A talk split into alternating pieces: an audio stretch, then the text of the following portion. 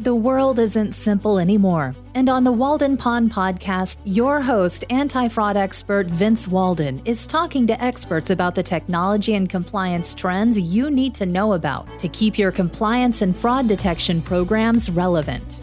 If you're looking for insights that are practical, timely, and innovative, welcome to the pond. Welcome to the pond. I'm your host, Vincent Walden, again with you today. And I'm excited for this show. I've got Lisa Ventura, practice lead and partnering against corruption with the World Economic Forum. Welcome, Lisa. Thank you so much. Thank you for having me. Glad you're here and uh, glad we're out on the pond together.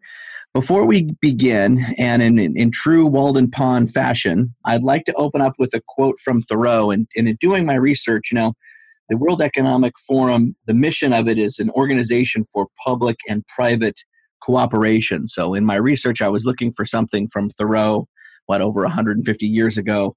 And he wrote this Is a democracy such as we know it the last improvement possible in government?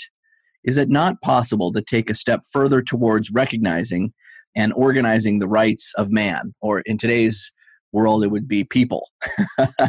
so I had to tie a government theme. Any thoughts on that deep thought? Good point, and I think that's exactly what we're trying to achieve at the World Economic Forum to give an equal seats both from you know civil society, governments, private sector, academia, and make sure everyone has say in how things are moved forward. Awesome, awesome. Well, I feel good. I picked a good Thoreau quote. so uh, let's get started. And I'm so curious to kind of find out your background and what the uh, World Economic Forum is up to in terms of global anti corruption and given the current climate that we're in. So, but first, Tell us about your background and how you got to be in uh, this really cool role with the World Economic Forum. Sure. Well, I mean, I've been working at the World Economic Forum for the past six and a half years across different roles, and I've always been focusing on business and human rights and really trying to understand how best can I encourage the private sector to combine profit with purpose. It has been a really exciting journey, and I've been able to bring together really different stakeholder groups to collaborate and to solve the world's biggest challenges. And now, for the past year, I've been with PACI, Partnering Against Corruption Initiative, and we are really a CEO led platform in the global anti corruption arena, focusing on three main things public private cooperation, responsible leadership, and of course, technological advances. And uh, the idea there is really to see how can we leverage the tone from the top to change how companies operate and build a corporate culture of ethics and integrity. Wow, I like it, and especially kind of from my passion with the technology, I will be curious to kind of dive into what kind of technologies and examples that you're collaborating with companies on, and as well as governments. So, very cool. Well, remind us, the audience, our audience, legal and compliance and anti-fraud professionals like yourself. So it's right in line with the partnering in anti-corruption. Mm-hmm the audience is basically on your side and uh, we're all battling this together. But taking a step back, even, remind us of what the World Economic Forum's overall initiatives are and how obviously anti corruption fits in that role. Sure. So, yeah, so the Forum is an international organization for public private cooperation. And the idea is really to see how can we bring businesses, governments, civil society, and other stakeholder groups to work together to address different kind of issues. And that can go from you know, the future of work, ocean waste to electricity. It's really a wide array of topics. And I think the great example is now with COVID, where we're bringing together key actors in order to kind of, uh, I would say, mainstream their efforts for greater impact. Because if every company or every government is acting alone, it will go so far. So we really believe that together we can go further. Right. Cool. So this is kind of like the the World Health Organization, what is to healthcare, you are to business almost, of just cooperating and coordinating. That's cool. So it seems like corruption is high on the agenda, particularly at the World Health Organization. And the team that you're helping, that you're a practice lead on against partnering against corruption, is certainly a hot topic. Tell us about the council that you're on and what kind of activities do you do? Are you hosting meetings or collaborating with companies? Give us some examples of some of the things that you're doing so that the audience can think about how they might want to get involved. Sure, sounds good. So maybe to start, it's true that the World Economic Forum is really keen on zero tolerance corruption, and we have reiterated that across, I would say, the years as we are now turning uh, 50. Wow. Uh, as for the Global Future Council, so we have a few of those council, and so I have the privilege to lead the one on transparency and anti-corruption. It's a group of around 20, 25 people from different stakeholder groups, and they are working on the framework that they call the Agenda for Business Integrity. So this is really trying to understand what you should do as a business leader to work within integrity and really promote that integrity across your whole global value chain. So maybe I can just dwell a bit more on those four pillars. So the first sure. one is really to commit to ethics and integrity beyond compliance. The second is to strengthen corporate culture and incentives to drive continuous learning and improvements. And I think this one is really key, you know, that's when you talk about integrity, you can't just tick a box. It's something that's constantly evolving. Thirdly, and I know that's your favorite, uh, leverage technologies to reduce the scope of corruption. And of course, the one, support collective action to increase scale and impact. And I think this one, the fourth one, is also really at the core of what PACI, so the broader, if you want, uh, team and collection of signatories is aiming to do is to see how can we bring those different activities that are within companies and then together you can change you know how things are done in a specific industry in a region and you know hopefully one day globally yeah, and is that agenda for business integrity out there on the website yet, or is it a working document that's not released yet? It is. So, uh, is. yeah, okay, happy to, uh, we can add the links on oh, your good. page. So, we have kind of an overview document, and we are now with the group focusing on writing those four pillars a bit in depth. We already have the third one that was released last week. That's a really exciting piece. So, yeah, I definitely encourage you to have a look. Yeah, definitely send me those and we'll put those out and make them available for the audience to click and download. That's great. You know, you mentioned this year's focus. There's COVID. You had some priorities in talking to you earlier. Obviously, COVID's a hot topic, a key topic that's going to be with us probably throughout the rest of the year. But the areas that you're focused on is, you know, COVID and the related corruption risks, technology and how that drives transparency and that I guess you know that pillar around business integrity. Let's talk about, you know, I'd like to hear kind of what activities focusing first on COVID, what kind of activities or responses are you working on, or, or is the organization, the committee, working on with respect to responding to COVID and the related corruption? Mm-hmm. Yes, there's two things, if you want, that we are doing currently related to COVID and uh, anti corruption. One is really raising awareness. We really feel that there's a true risk, and I think more than there is today, a reality that corruption will rise in the way people respond to COVID. So we want to make sure that transparency and accountability are really key features in the recovery because truly a company that's equipped with integrity and a good governance framework is much better placed to overcome the crisis, but also to recover from an economic standpoint. True. Yeah, true. Well, and the second point that I wanted to dive into, and my personal passion, is the use of technology in driving business transparency. And what are your thoughts or what are you doing around that to help drive or help remind legal compliance professionals to think about technology and increasing business transparency? So we do a few things. I think one thing it's again about making sure that people are aware of those tools, you know. So is it even bringing an entrepreneur or you know a, tech startup at one of our meetings so people can actually hear more of what do we mean by tech solutions? What does it entail? How it will change my day to day. So we try to kind of bring those kind of nuggets of wisdom. We also write some papers, as I mentioned before, like, you know, what does it mean to be more resilient from a digital standpoint and making sure you have the right infrastructure to promote transparency. And then thirdly, which is a bit more, I would say, uh, concrete, is we try to scale existing solutions. So, for example, if a company has been working on their own solution and they're like, okay, to really achieve, achieve true scale, we need either more data or we need more people to work on it. So we try to see how can we build mini consortiums to really scale the work and it also yeah just to make people a bit more efficient because obviously if everyone is working on the same algorithm they will just you know waste money and time but if people can kind of use someone else's solution and then because they're trying to achieve the same thing you will be much faster. So it's really things like that. It's greater collaboration and i think often when it comes to data people can be a bit more i would say shy and, and sharing those. So by being a bit more of an impartial platform, it's easier to kind of put the rules of engagement and make sure that people are engaging for the right reason to really have greater transparency and not for uh, any kind of uh, competition issues. Yeah, I agree. You know, it's interesting. And I was connected through you, Lisa, through our mutual friend, Matt Galvin, who's the global VP of ethics and compliance at Anheuser-Busch InBev. And he's talked a lot about that consortium idea of sharing best practices, sharing perhaps watch lists and, you know, high risk third parties, and even sharing, you know, fraud scheme or corruption scheme algorithms. Again, not the data itself, but the patterns. And you know when certain risk triggers are occurring multiple times in a certain pattern or way observed at one company those patterns can be replicated at other companies to share and collaborate. And i love that idea around the consortium. And, and actually you think about it world economic forum is a good vehicle for helping support and promote that. So that's very cool. Any thoughts? I think you've met matt before right? I did, yes, and uh, I must say his his work on Brewright it's really inspiring, and I think we're trying to see what can we do in a way, what is helpful, you know. So is it to get uh, expertise from specific again because he's looking at it from his own industry points, and so I think it's interesting to see, you know, how can we apply it to different industry.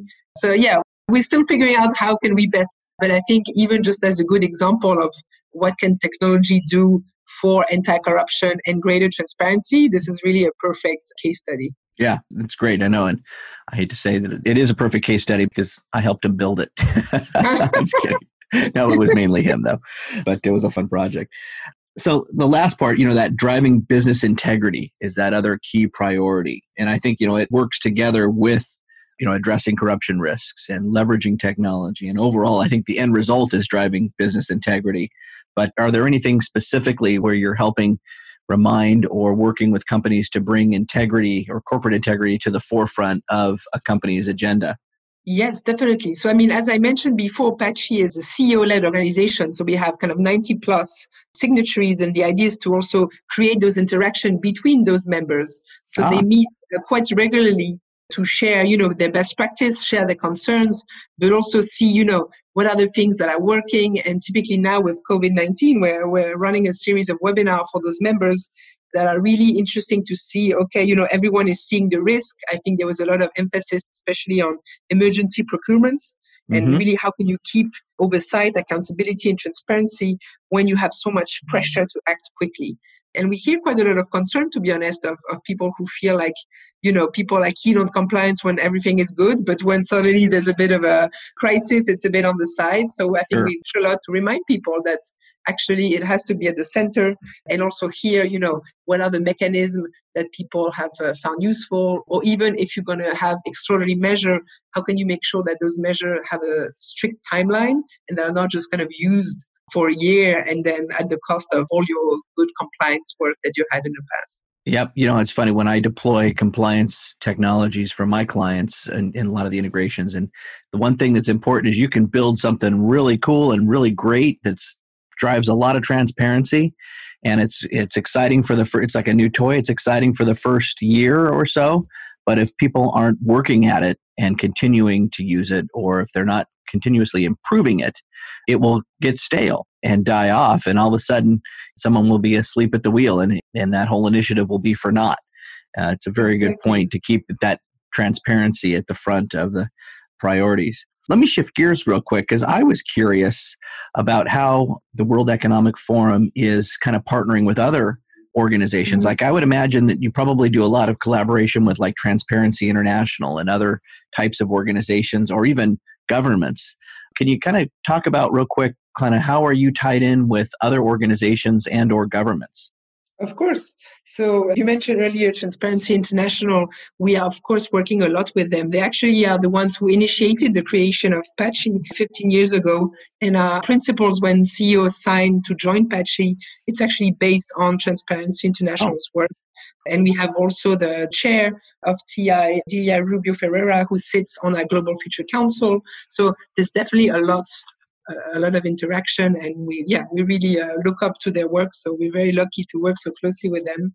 We also work with other ngos i mean i would say on more specific topic. For example, the Basel Institute for Good Governance is also an organization we work quite a lot with, and others. So I would say, again, with the principles really of the World Economic Forum is to engage a really rich mix of stakeholder groups. So nonprofit civil society and advocacy groups are really key to make sure what we do is relevant and not just a way to make, you know, the private sector feel better, but really challenge in the way they work. And in terms of governments, we do as well actually have some colleagues that are currently developing a really exciting e-procurement platform for Colombia. So I would say we work with governments in terms of piloting solutions, getting their feedback and understanding, okay, what's useful, what's not. We also invite them to our meetings to make sure that we have their perspectives represented because of course you know the private sector is not acting alone right. uh, it's acting in different jurisdictions to have the public sector is really key for us to, to be relevant and create those connections that maybe are not done before right so i think it's kind of the exciting feature of what we do You've got yeah. a fun job. I mean, well, you not only work with like CEOs and global chief compliance officers of big companies, but also governments and bringing them together to solve problems. That's awesome. It's cool. Yeah, exciting. But let me tell you, it's a lot of work as well. yeah, I could imagine. Again, and, and again, you're based out of Geneva, Switzerland, right? And that's where the organization's based? Exactly. We are based in Geneva, but we are also having some offices in New York, San Francisco, Tokyo, Beijing, and uh, recently Mumbai. So it's uh, yeah, it's a really exciting oh, cool. place to be. Yeah, no doubt. I'm sure you travel a lot once travel restrictions are lifted. To be honest, I used to. I don't know how the new normal will be. Maybe oh, we'll be true. more uh, conscious of our carbon footprint. You're virtual like this, I know. exactly. So, again, thinking about the audience and the listeners here, how can our legal and compliance friends, and maybe even CEOs and CFOs or C level executives, get involved with the World Economic Forum? What's the best place to start? Would it be your website or some of the, the things that we'll post on uh, this podcast? Or yeah. how do they get involved?